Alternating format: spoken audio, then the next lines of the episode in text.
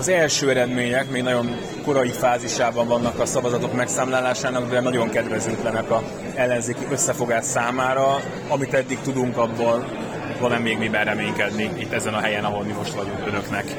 Én azt gondolom, hogy miután nem szabad és nem demokratikus a választás Magyarországon, ezért azt gondolom, hogy a, az ellenzék, ha megakadályozza kétharmadot, az egy jelentős előrelépés. Hát ahhoz képest, hogy azt ígérték a választóknak, hogy az összefogással leváltható a Fidesz, hogyha egy jelölt van minden választókerületben, közös miniszterelnök jelölt, ez ugye megvalósult, most azt mondja, hogy az is már egy eredmény, hogyha ez nem sikerül, de legalább nem lesz két harmad, akkor ez hogy van most? Ez úgy van, hogy az is választási csalás, hogy az állami rádióban és tévében nem szerepelnek az ellenzéki politikusok. Az is választási csalás, hogy vannak, akik levélben szavazhatnak, és vannak, akik meg sorban állnak a külképviseleteken órákon keresztül. Az is választási csalás, amikor ellenzéki politikusokat és ellenzéki pártokat pénzbüntetésre ítélnek.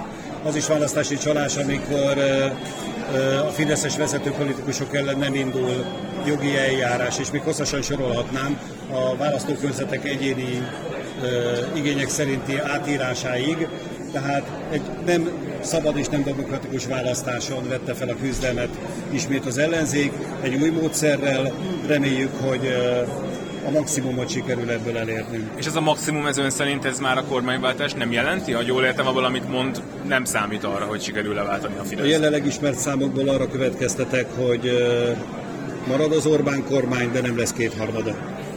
Ezeket a problémákat, amiket itt felvetett és választási csalásnak nevezett, ez mind olyasmi, amit az ellenzéki pártok már korábban is tudhattak, mégis elindultak ezen a választáson, és mégis azt mondták a választóiknak, hogy leváltható az Orbán rendszer, és le is fogják váltani, hiszen az elmúlt hetekben ez rengetegszer elhangzott, akkor ez nem volt igaz? Vagy most derül ki, hogy ez nem volt igaz?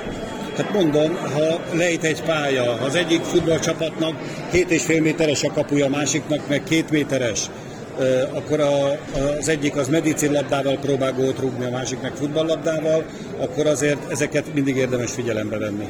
Ez azt jelenti, hogy akkor ezen a választáson nem is kellett volna elindulni, ez már alapvetően egy hiba volt, hogyha ennyire lejt a pálya, vagy valamilyen más megoldás kell, a teljes összefogás sem elég.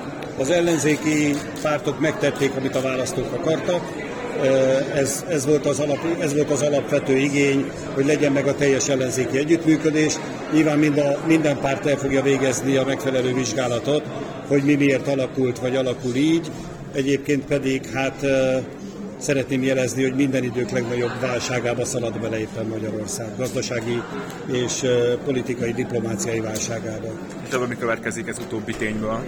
Hát az, hogy kíváncsi leszek, hogy a Fidesz ezt a, ezt a helyzetet, amikor 3000 forint lesz egy kiló csirkemel, és 700 forint lesz egy liter benzin, ezt hogyan fogja megoldani, és nem jönnek az uniós pénzek ehhez.